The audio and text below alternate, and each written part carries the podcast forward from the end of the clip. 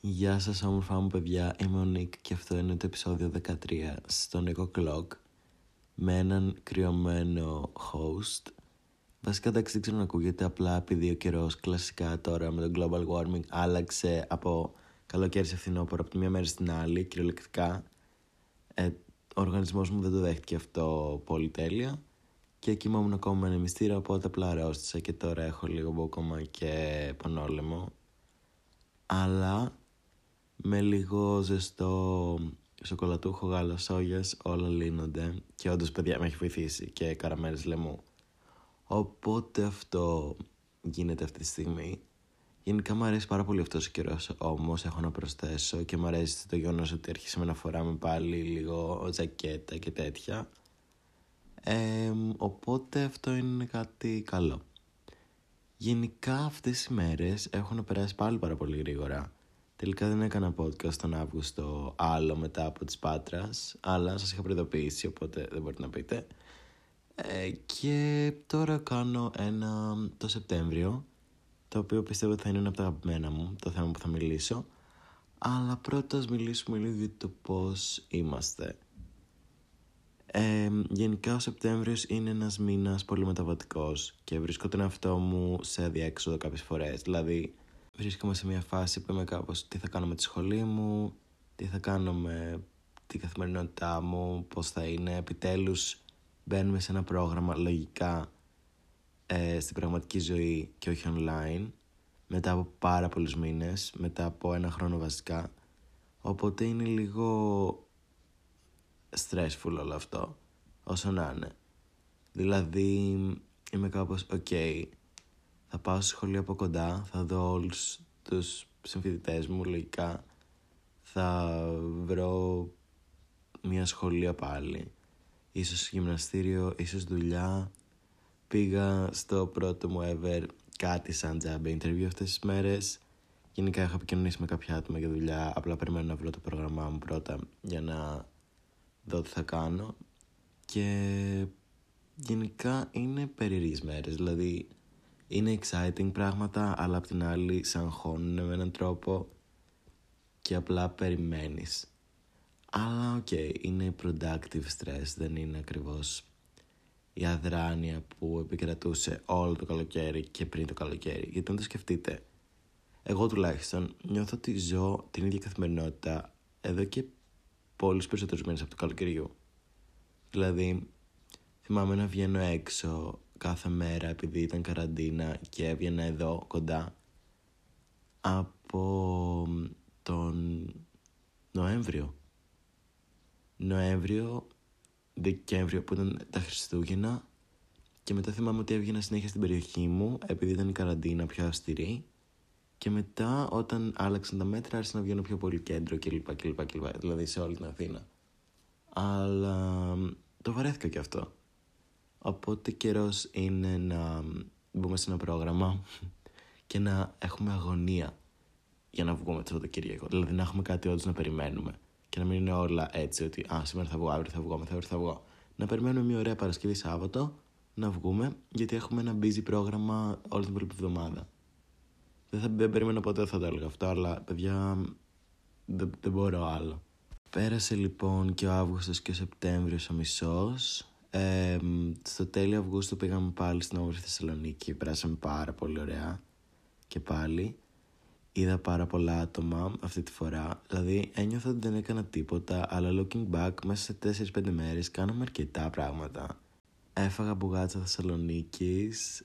Ήταν όντως παιδιά πολύ ωραία. Έφαγα πάλι πολύ πίτσα, πολύ πίτσα. Σε φάση μέσα σε δύο μέρες πες να φάει 20 κομμάτια πίτσα, τίποτα άλλο. Ε, και γενικά δοκιμάσαμε πολύ ωραία πράγματα που έχω να σας προτείνω άμα θέλετε σαλάτες τα πάντα ε, σισταούκ το σισταούκ πρώτη φορά το τρώω είναι αραβική που έχει μέσα κοτόπουλο. Γενικά πάρα πολύ ωραία πραγματάκια. Επίσης πήγαμε στο Μουσείο Φωτογραφίας και στο Μουσείο Κινηματογράφου. Το Μουσείο Φωτογραφίας ήταν πολύ interesting και πολύ φθηνά μεταξύ δηλαδή είναι ένα ευρώ για τους φοιτητές. Αλλιώς είναι δύο ευρώ η γενική. Ε, και το κινηματογράφο εντάξει με απογοήτευσε λίγο μόνο και μόνο επειδή είχε μόνο ταινίες παλιές ελληνικές και θα ήθελα κάτι πιο σύγχρονο. Αλλά OK, okay, ήταν, ήταν decent.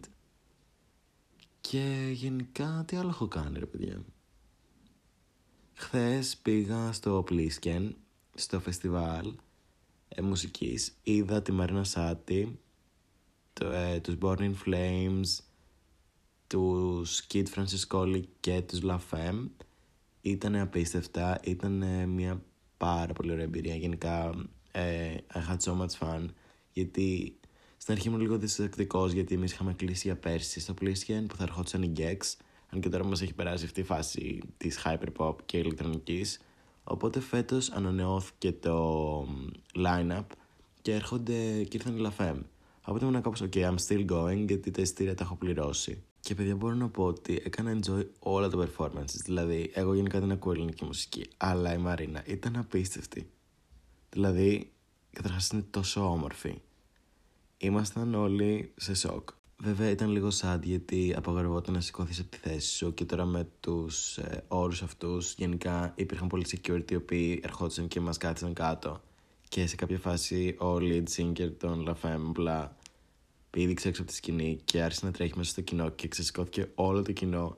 Οπότε όλοι άρχισαν, ξέρω εγώ, να χορεύουν και οι security ήταν τόσο mad. Και απλά, OK. Okay.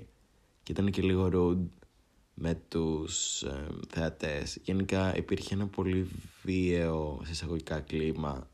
Άκουσα βρισιές, άκουσα αυτό το ένα το άλλο. Και είναι πολύ sad που γίνεται όλο αυτό γιατί ούτως ή άλλως θα σηκωνόμασταν για να φύγουμε όλοι μαζί την ίδια στιγμή. Άρα θα υπήρχε πανζουρλισμός. Άρα δεν καταλαβαίνω γιατί τόσο πολύ. Αλλά ναι, τι να κάνουμε, αυτές τις μέρες υπάρχουν και αυτά. Και ζούμε κάτι σουρεαλιστικό, αλλά τι να κάνουμε. Πάντως ναι, overall ήταν πάρα πολύ ωραία. Γενικά περάσαμε πολύ ωραία. Μετά πήγαμε να φάμε μπουρίτο και μετά πήγαμε στα εξάρχεια. Αυτό. Γενικά γύρισαμε ένα πονοκέφαλο στο σπίτι.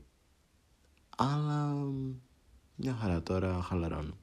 Επίσης αύριο έχω το εμβόλιο και ναι, έχω αργήσει λίγο αντικειμενικά. Είμαι ο τελευταίος από τους φίλους μου που το κάνει. Αλλά θα το κάνω. Έχω περιέργεια να δω αν θα ανεβάσω πυρετούς και τέτοια. Δεν ξέρω, έχω λίγο αγχωθεί, αλλά όχι τόσο. Γιατί, OK, okay, το έχουν κάνει τόσο άτομα.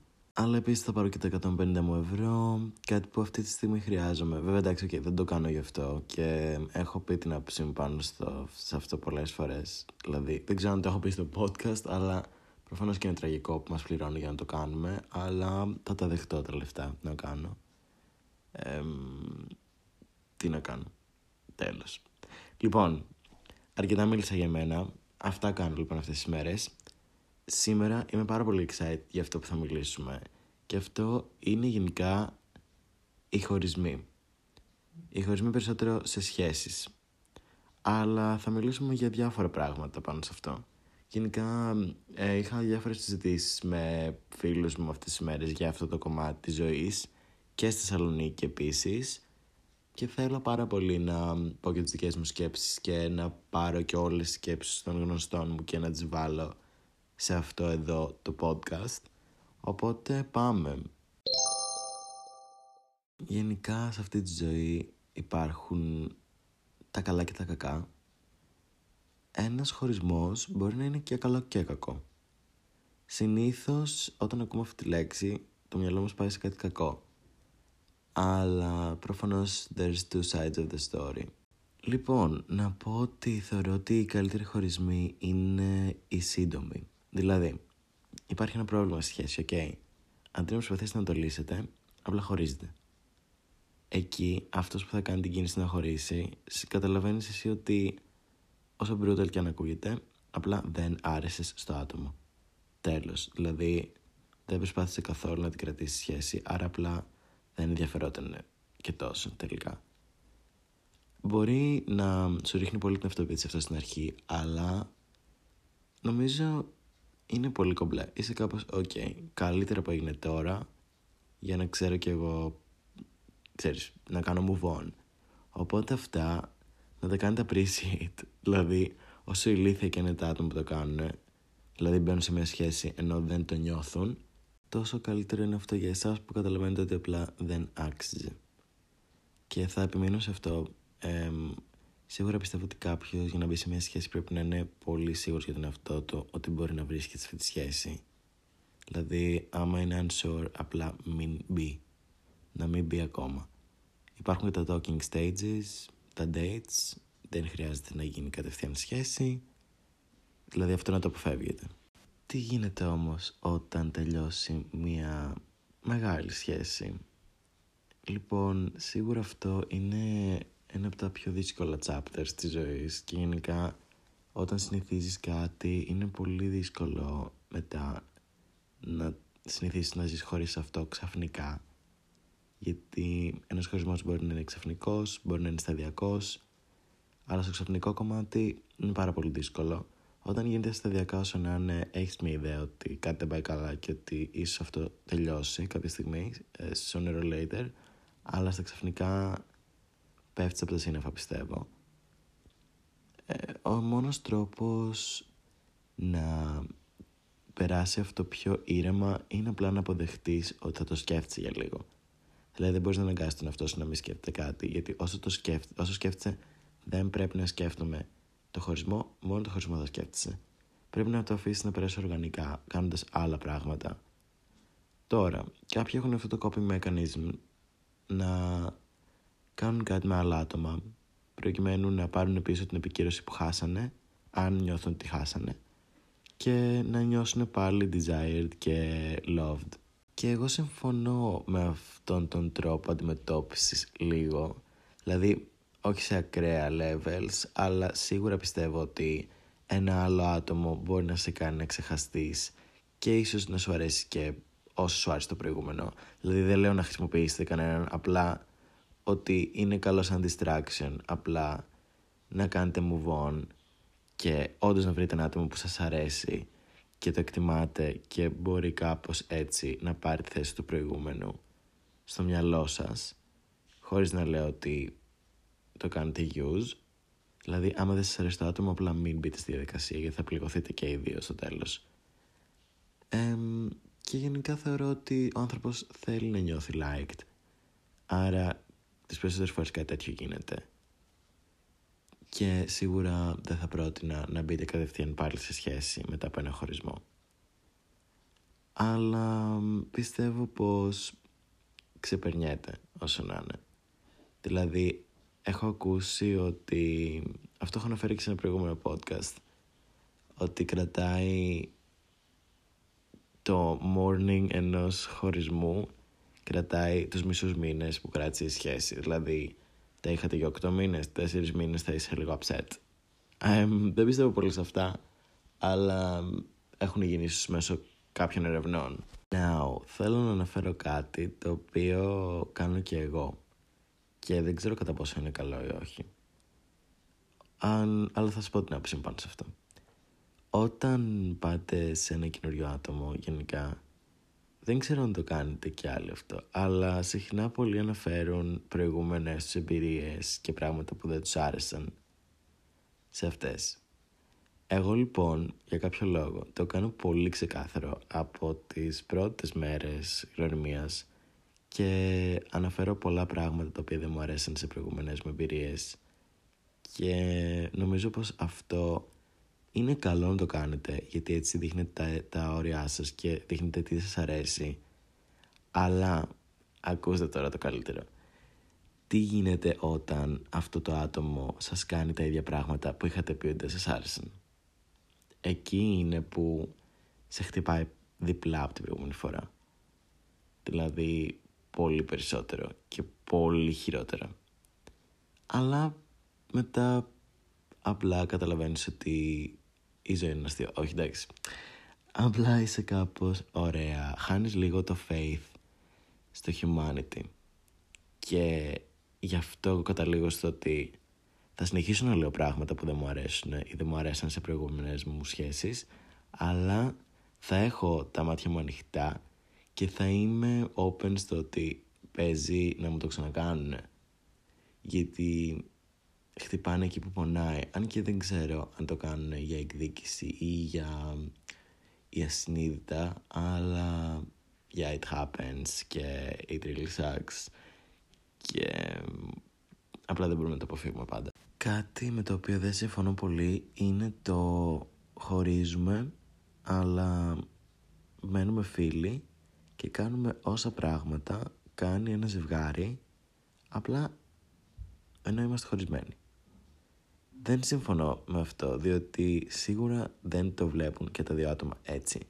Δηλαδή δεν υπάρχει περίπτωση να το βλέπουν και τα δύο άτομα 100% με τον ίδιο τρόπο ότι ναι, OK, okay, we can fuck whoever we want και απλά να είμαστε φίλοι. Όχι, πιστεύω ότι αν είναι να χωρίσετε, χωρίστε οριστικά, μην κάνετε αυτό το πράγμα, διότι δεν θα βγει σε καλό και κάποιος θα είναι hurt από αυτό. Δηλαδή, δεν ξέρω, απλά δεν μου κάθεται καθόλου καλά στο μυαλό. Πάμε τώρα να μιλήσουμε για το πιο interesting κομμάτι σε αυτό το topic, το οποίο είναι το όταν σε χωρίζει κάποιο άτομο και κάνει blame τον εαυτό του γι' αυτό. Δηλαδή, συνήθως όταν ακούμε ότι ξέρω εγώ σε χωρίζω, σκεφτόμαστε κατευθείαν, OK, okay, τι έκανα λάθος. Γιατί προφανώς δεν θέλει αυτό το άτομο να είναι μαζί σου, άρα κάτι δεν πάει καλά. Αλλά τι κι αν αυτό που δεν πάει καλά είναι το ίδιο το άτομο. Έχω ακούσει πολλές φορές και έχω δει να γίνεται αυτό το πράγμα. Γενικά από προσωπικές εμπειρίες, από φίλων και honestly μου πήρε πάρα πολύ καιρό να το καταλάβω. Αλλά συμβαίνει. Δηλαδή δεν είναι όλα τα άτομα έτοιμα να μπουν σε μια σχέση. Δεν νιώθουν άνετα στη συνέχεια. Για λόγους δικούς τους όμως. Δηλαδή μπορεί κάποιος να είναι ψυχικά ασταθής. Okay. Και να μην μπορεί να έχει social interactions με τον τρόπο που θέλει. Ή να μην μπορεί να βρίσκεται σε μια φιλική ή ερωτική σχέση και να τα δίνει όλα. Που δεν τα ζητάνε οι άνθρωποι όλα πάντα. Αλλά το άτομο μπορεί να νιώθει ότι δεν αξίζει αυτό η σχέση του. Που αυτό είναι πολύ thoughtful και meaningful. Απλά πονάει και αυτό.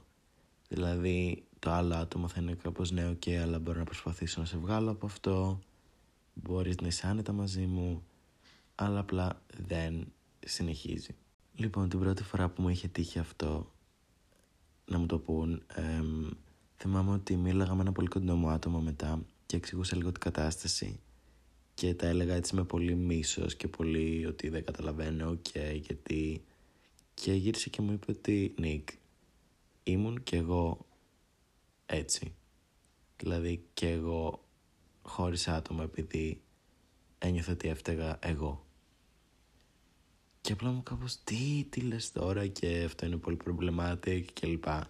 Αλλά δεν ήξερα. Κάθισα μετά να το σκεφτώ λίγο και όντως έβγαλε νόημα. Δηλαδή προφανώς και έβγαλε νόημα. Γιατί σίγουρα είναι πολύ confusing το να ακούς ότι όχι είσαι τέλειος, όλα τέλεια, εγώ είμαι το πρόβλημα, οπότε απλά το τελειώνω εδώ για να μην συνεχιστεί. Σίγουρα είσαι κάπως ναι, okay, μπορώ να σε βοηθήσω και γιατί εφόσον είμαι τέλειος το σταματάς. Ίσως επειδή εγώ δεν είμαι στη τέλεια κατάσταση θα γυρίσει να σου πει. Και honestly, παιδιά να το σκεφτείτε, το να το λέει κάποιος αυτός σε εσάς. όντως ισχύει. Δηλαδή ότι άμα ένα άτομο σε θεωρεί τέλειο και θεωρεί τον εαυτό του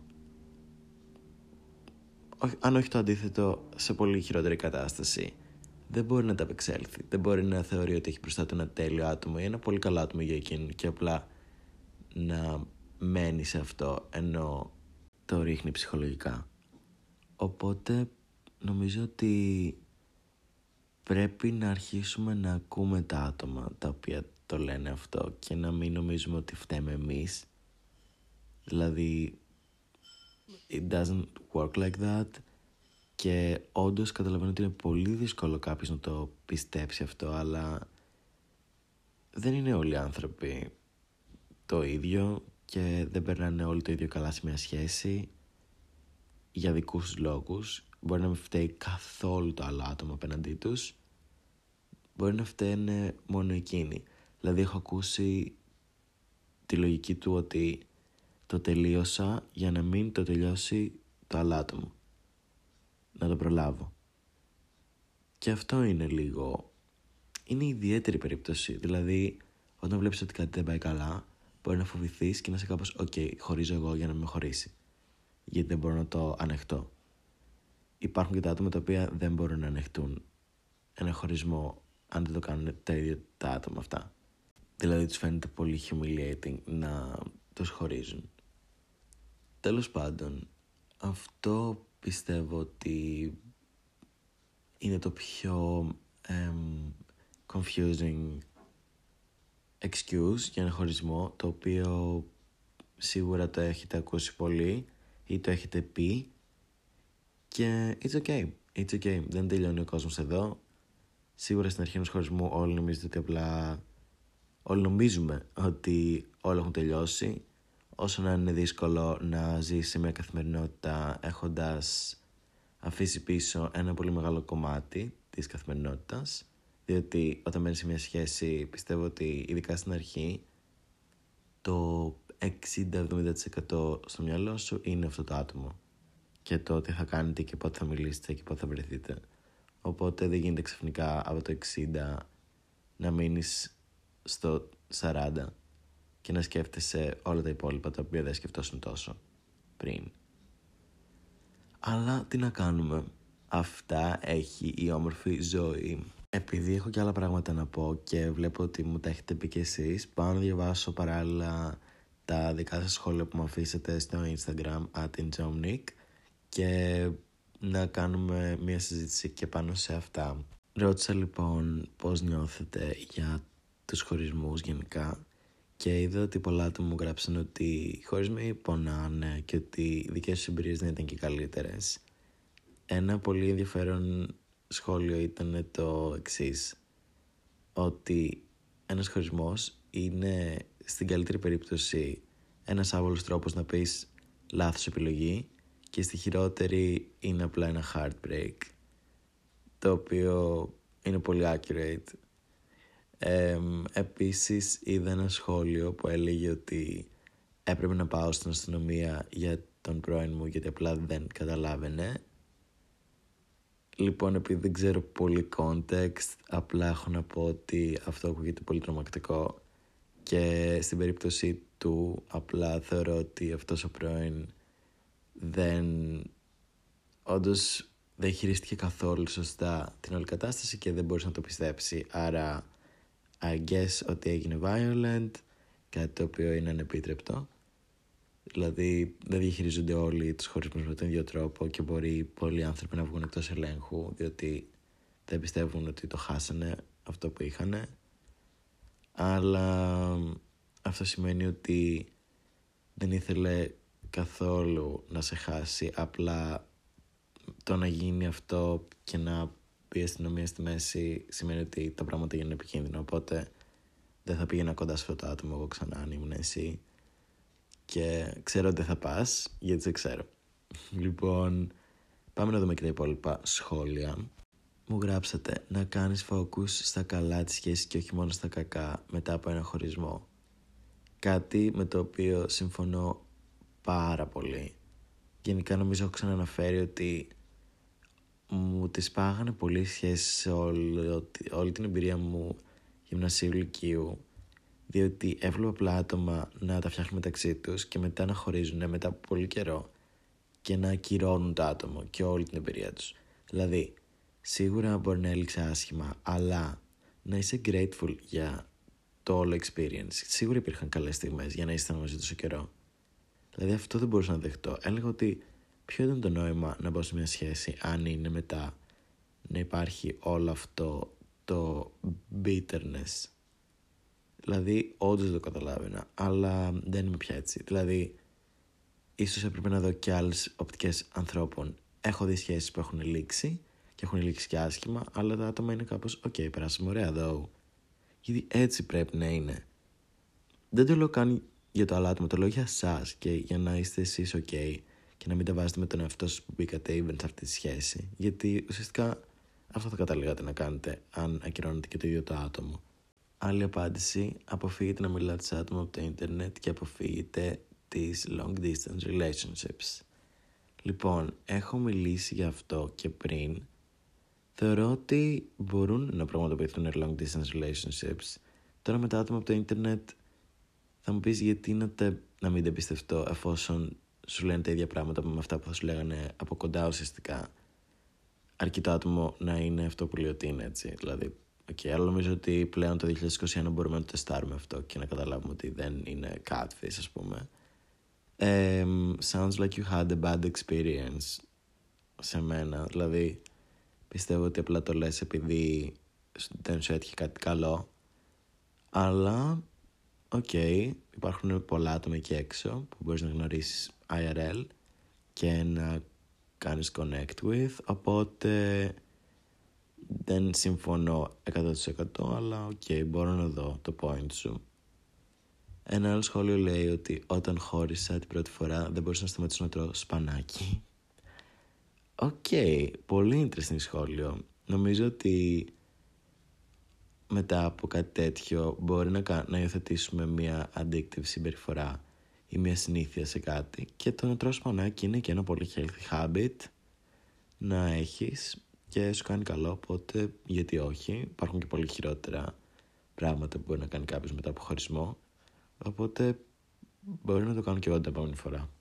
Μετά μιλάμε για 4,5 χρόνια σχέσης αυτή τη στιγμή και μετά από 4 μήνες από το χωρισμό κάποιες μέρες είναι σαν τις πρώτες μετά το χωρισμό Λοιπόν, νομίζω ότι αυτό απλά συμβαίνει. Δεν υπάρχει κάποια ερμηνεία. Προφανώς όταν έχεις μια τόσο μεγάλη σχέση θα τη σκέφτεσαι για πολύ καιρό μετά. Εφόσον ήταν τεράστιο κομμάτι της καθημερινότητάς σου. Λογικά. Και προφανώς και τέσσερις μήνες μετά θα είναι ακόμα στο μυαλό σου. Το μυαλό, παιδιά, δουλεύει κάπως έτσι. Δηλαδή, ό,τι και να συμβεί στη ζωή θα το σκεφτόμαστε ανάλογα με το σοκ που μας άφησε στο μυαλό μας για όσο καιρό θεωρεί το μυαλό ότι πρέπει να το σκέφτεται. Δεν μπορείς να το ελέγξεις αυτό τόσο. Μπορείς απλά όχι με κάποια στρατηγική. Δηλαδή ότι τώρα θα σταματήσω να το σκέφτομαι. Το είπα και πριν. Οπότε μου ακούγεται πάρα πολύ αυτό το comment. Γενικά μπορώ να πω ότι είδα σχόλια τύπου love them για τα breakups. Ότι ένα breakup είναι το καλύτερο πράγμα που μου συνέβη που χαίρομαι πάρα πολύ που τα βλέπω αυτά γιατί σίγουρα ένας χωρισμό σου του μαθαίνει πολλά πράγματα και για τον εαυτό σου και σε απελευθερώνει κάπως πολλές φορές αν είσαι σε ένα toxic relationship. Οπότε χαίρομαι που βλέπω και τέτοια σχόλια. Δεν περίμενα δηλαδή μέσα σε όλα αυτά τα αρνητικά να δω και αυτά. Οπότε you go. Επίσης ένα άλλο ενδιαφέρον σχόλιο που είδα είναι αυτό. Ότι είναι πιο δύσκολο να ξεσυνηθίσεις το να είσαι γενικά με κάποιον παρά από το να ξεσυνηθίσει το ίδιο το άτομο.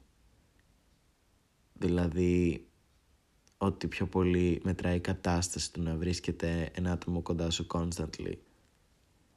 Κάτι με το οποίο δεν συμφωνώ απαραίτητα εγώ. Δηλαδή, θεωρώ ότι δεν έχει να κάνει μόνο με την παρουσία ενός ατόμου, αλλά με το ίδιο το άτομο και το impact που έχει το συγκεκριμένο άτομο. Δεν είναι όλα τα άτομα το ίδιο. Δηλαδή μπορεί να έχεις πάντα ένα άτομο κοντά σου, αλλά να είναι διαφορετικό. Άρα δεν μπορώ ακριβώς να καταλάβω where you're coming from, αλλά από ό,τι καταλαβαίνω θέλεις να έχεις άτομα κοντά σου σίγουρα. Αλλά σίγουρα κάνεις value και το άτομο που είναι δίπλα σου το ίδιο. Δεν ξέρω αν καταλαβαίνετε τι εννοώ, αλλά ναι, με μπέρδεψε λίγο. Με μπέρδεψα. Somebody else said Είχα δύο παρόμοιες σχέσεις Χώρισα και με τις δύο επειδή κατάλαβα πόσο τοξικές ήτανε Και έγινε το ίδιο πράγμα και με τις δύο. Τα φτιάξανε με άλλα άτομα σε λιγότερο από ένα μήνα Και αυτό μου γάμισε την αυτοπεποίθηση. Ναι Η αλήθεια είναι ότι όλο αυτό σίγουρα σε έχει κάνει πολύ απεσιόδοξο και πολύ hopeless το ίδιο πράγμα είπα, ναι. και σίγουρα, ειδικά δεύτερη φορά, θα ήσουν κάπως, οκ, δεν υπάρχει άτομο για εμένα. Γιατί είδα ότι μου έγραψε κιόλας ότι αυτό σου άλλαξε πολλά πράγματα στο να καταλαβαίνεις τα άτομα γύρω σου. Κάτι το οποίο μπορεί να είναι και καλό και κακό. Δηλαδή μπορεί να κατάλαβες ότι δεν υπάρχει άτομο, κάτι το οποίο δεν ισχύει. σίγουρα υπάρχει το άτομο για σένα, απλά σίγουρα εσύ τώρα πλέον έχεις χάσει όλη την ενέργειά σου σε αυτά τα προηγούμενα άτομα που είχες, αλλά trust me, η ενέργεια θα έρθει πίσω κάποια στιγμή. Τώρα απλά κάνεις refill. Τώρα απλά τελείωσε και κάθεσαι, σκέφτεσαι, κάνεις self-reflect και περιμένεις να γεμίσεις πάλι αυτή η μπαταρία. Γιατί θα γεμίσει, θες δεν θες και θα σου έρθει η όρεξη. Meanwhile μπορείς να κάνεις άλλα πράγματα για τον εαυτό σου, invest σε φιλίες, σε hobbies, σε δουλειές, σε σχολές και ό,τι θες. Αλλά ίσως όχι σε σχέσεις αυτή την περίοδο. Λοιπόν, πάω τώρα να σας διαβάσω την μεγαλύτερη απάντηση που μου είχαν στείλει σε αυτό το poll που μου έστειλε μια πολύ καλή μου φίλη η οποία σίγουρα θα γίνει featured σε επόμενο podcast. Λοιπόν, πάμε. Δεν πρέπει να μένεις ποτέ σε μια σχέση που δεν σε κάνει χαρούμενο ή νιώθεις ότι χάνεις τον εαυτό σου. Οπότε προφανώς είναι καλύτερη επιλογή να χωρίσεις. Πιστεύω φούλη ότι ο χωρισμός είναι μια επίπονη διαδικασία όπως και να γίνει. Δηλαδή είτε χωρίσεις είτε με τσακωμούς είτε ήρεμα, πάλι θα πληγωθείς και θα αλλάξει η ζωή σου γιατί δεν θα έχεις πλέον αυτόν τον άνθρωπο στην καθημερινότητά σου. Επίσης, πιστεύω πάρα, πάρα πολύ ότι πλέον ο χωρισμός είναι μια λύση που επιλέγουν αρκετά ζευγάρια όταν αρχίζουν και αντιμετωπίζουν προβλήματα. Δεν αναφέρομαι τόσο στις δικές μας ηλικίες όσο λίγο στις πιο μεγάλες. Αν παρατηρήσεις τις ηλικίες των γονιών μας, πλέον τα χωρισμένα ζευγάρια είναι πιο πολλά από αυτά που είναι μαζί.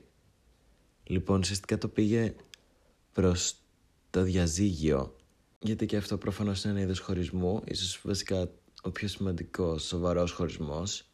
Συνεχίζω και αν πας λίγο πιο πίσω θα δεις τους παππούδες μας που σπάνια χωρίζανε. Σίγουρα υπήρχαν και άλλοι παράγοντες που τους κρατούσαν μαζί, αλλά πιστεύω ότι πραγματικά παλιά οι άνθρωποι ήταν πιο πρόθυμοι να τα βρούνε, να λύσουν τα προβλήματά τους και να τα ξεπεράσουν. Σχετικά με τα διαζύγια, θα σου μιλήσω σαν παιδί χωρισμένων γονιών. Προφανώς, αν δεν είσαι χαρούμενος στο γάμο σου, πρέπει να χωρίσεις. Απλά όταν χωρίσει και υπάρχουν παιδιά στη μέση, μην τα μπλέκεις. Το ότι χωρίσει σε ζευγάρι, ναι, το δέχομαι. Αλλά έχεις και τα παιδιά σου και γι' αυτό θα είσαι πάντα γονιός τους. Δεν μπορείς να φανταστείς πόσα τραύματα δημιουργούνται στα παιδιά όταν βιώνουν τέτοιε καταστάσεις. Τραύματα τα οποία σου κάνει στην ενήλικη ζωή σου. Απλά, άμα θες να χωρίσεις, χώρισε. Μαζί σου. Απλά μην βάζεις ποτέ, μα ποτέ στη μέση τα παιδιά σου. Δεν φταίνουν αυτά που δεν δούλεψε η σχέση σου. Λοιπόν, αυτό ήταν ένα πολύ interesting roller coaster ride. Δηλαδή ξεκίνησες από τους όπλους χωρισμούς και το πήγες στο διαζύγιο που είναι πολύ σοβαρό και κανείς άλλος δεν μου το είχε αναφέρει. Και μετά στα παιδιά και το τραύμα. Σίγουρα όταν βλέπεις οι γονείς σου να χωρίζουν κάτι σπάει μέσα σου γιατί είναι οι γονείς και είναι πρότυπα μέχρι μια ηλικία όσο να είναι υποσυνείδητα ακόμα και αν δεν μπορούμε να το δεκτούμε είναι πρότυπα και όσο να είναι, έχεις και εσύ μετά αυτό το doubt ότι υποσυνείδητα μπορεί να σου συμβεί και εσένα κάτι τέτοιο ή να μην λειτουργείς σωστά. Αλλά πιστεύω ότι είμαστε σε μια ηλικία πλέον που μπορούμε να πούμε ότι δεν είμαστε γονείς μας και ότι ναι, έχεις δει να συμβαίνει κάτι τέτοιο και άμα σου συμβεί και σε ένας χωρισμός μπορεί κάπως να σε τριγκεράρει κλπ. κλπ. Αλλά έχεις πάρα πολύ δίκιο σίγουρα σε αυτό που λες σίγουρα δημιουργείται ένα τραύμα, αλλά σίγουρα πήρες και ένα πολύ σημαντικό μάθημα χωρίς να φταίει σε κάτι για τη ζωή και το πώς να συμπεριφέρεσαι εσύ. Δηλαδή, άμα δεν σου άρεσε η συμπεριφορά ενός γονιού σου, μπορείς να τον πάρεις σαν παράδειγμα προς αποφυγή, όπως θα τον έπαιρνες σαν παράδειγμα προς μίμηση. Είναι πολύ θλιβερό, αλλά είναι κάπως χρήσιμο τελικά. Οπότε μόνο έτσι μπορείς να το πάρεις σαν καλό. Αλλά γενικά θεωρώ ότι όταν όποιος έχει περάσει κάτι τέτοιο είναι πολύ δυνατό άτομο και μπορεί να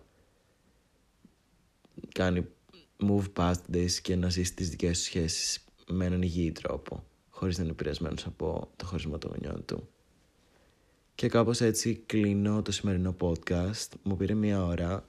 Χαίρομαι πολύ γι' αυτό, διότι είχα πολλά πράγματα να πω και είχατε και εσείς οι σχέσεις είναι πολύ complicated και ο, τόσο περισσότερο είναι και οι χωρισμοί και ο τρόπος που θα γίνει ο χωρισμός δυστυχώς θα υπάρξουν πολλοί στη ζωή μας και πολύ σοκαριστικοί και πολύ άκυροι και πολύ αδιάφοροι αλλά είμαστε εδώ για να τους δεχτούμε ή και για να τους δώσουμε εμείς και θα συμβούν και τα δύο αυτά. Οπότε αυτά είχα να πω. Λοιπόν, τώρα θα σας προτείνω καμία ταινία, όπως έχω αρχίσει κάνω στο τελευταίο επεισόδια. Έχω να προτείνω full το Annette. Παιδιά, είναι musical, μισό τα musical, αλλά έχω να πω ότι ήταν τέλειο, ηρωνικό, αστείο, τρομακτικό, σαν τα πάντα. 5 στα 5. Πηγαίνω να το δείτε όσο παίζει στο σινεμά ακόμα. Επίσης είδα την ταινία της Victoria Justice στο Netflix, το Life of the After Party, πώς λέγεται, τραγικό. Don't watch it ή δείτε το με φίλους, πραγματικά. Και επίσης στη Θεσσαλονίκη όταν ήμασταν είδαμε μια ταινία που λέγεται Barbie Princess Adventure. Και έχω να πω ότι η Barbie όσο πάει και μικραίνει η κοπελιά είναι 18 χρονών στις ταινίες της ενώ παλιά ήταν ξέρω 30 νομίζω ότι πραγματικά ήθελα να μιλήσω λίγο γι' αυτό. Ε, θα κάνω ολόκληρο podcast για την Barbie. Καταρχάς όλες οι ταινίες της είναι το εξής. δύο ίδιες Barbie δίδυμες αλλά όχι από τον ίδιο πατέρα ξέρω εγώ. Τι; Και απλά η μία γουστάρει τη ζωή της άλλης και ανταλλάζουν ζωές για μία μέρα και μετά γίνεται της πουτάνας και μετά τσακώνονται γιατί η μία έκανε κάτι λάθος στη ζωή της άλλης και μπερδεύονται οι ζωές τους. Like, ποιος το κάνει πλέον enjoy αυτό; Η ταινία πήρε δύο αστέρια από μένα διότι δεν. Απλά έχει ωραίο animation, δηλαδή αυτό εκτιμώ εγώ στα animations. Αλλά ήταν πολύ φαν μέχρι ένα σημείο. Και επίσης τώρα η Barbie παλιά ήταν πριγκίπισσα, μπαλαρίνα, γοργόνα. Τώρα είναι influencer και TikToker. Δεν έχω να πω τίποτα άλλο πάνω σε αυτό. Επίσης είδα την ταινία της Caitlyn Jenner στο Netflix που λέγεται Untold Caitlyn Jenner που ουσιαστικά την δείχνει ως Bruce Jenner και τα καταρθώματα που είχε κάνει στους Ολυμπιακούς και είναι ουσιαστικά ένα μοντάζ από τους Ολυμπιακούς. Τέλος αυτό. Η ταινία πήρε μισό από μένα γιατί δεν συμπαθώ καθόλου την Κέιτλιν και δεν θα την συμπαθήσω ποτέ μου. Και τι άλλο. Άλλα mentions είναι το My First Summer. το Five Feet Apart ήταν πολύ κακό. Α, και το Green Knight. The Green Knight. Ο πράσινος υπότης της A24. Πάρα πολύ καλό. Και επίσης ανυπομονώ να δω το Lamb το νέο horror της A24 που βγαίνει σε λίγο καιρό και απλά ανυπομονώ γιατί έχω πάρα πολύ καιρό να δω horror. Και είδα ότι έχει βγάλει μια καινούργια ταινία ο James Wan η οποία λέγεται πώς λέγεται Malignant. Malignant. Κάπως έτσι προφέρεται. Που θα πάω να τη δω ίσως και τώρα. Ναι πάω να τη δω Λοιπόν, κάπου εδώ τελειώνει και αυτό το επεισόδιο. Χάρηκα πάρα πολύ που τα είπαμε πάλι.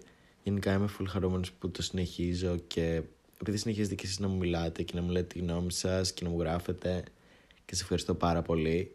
Ό,τι θέλετε μπορείτε να μου το στείλετε στο Instagram. Ε, περιμένω δηλαδή τις απόψεις σας και ό,τι θέλετε να ακούσετε και εδώ. Σας αγαπώ πολύ και θα τα ξαναπούμε στο επόμενο επεισόδιο το οποίο λογικά θα το κάνω μέσα στο μήνα ή και στον επόμενο. Δεν ορκίζομαι. Bye!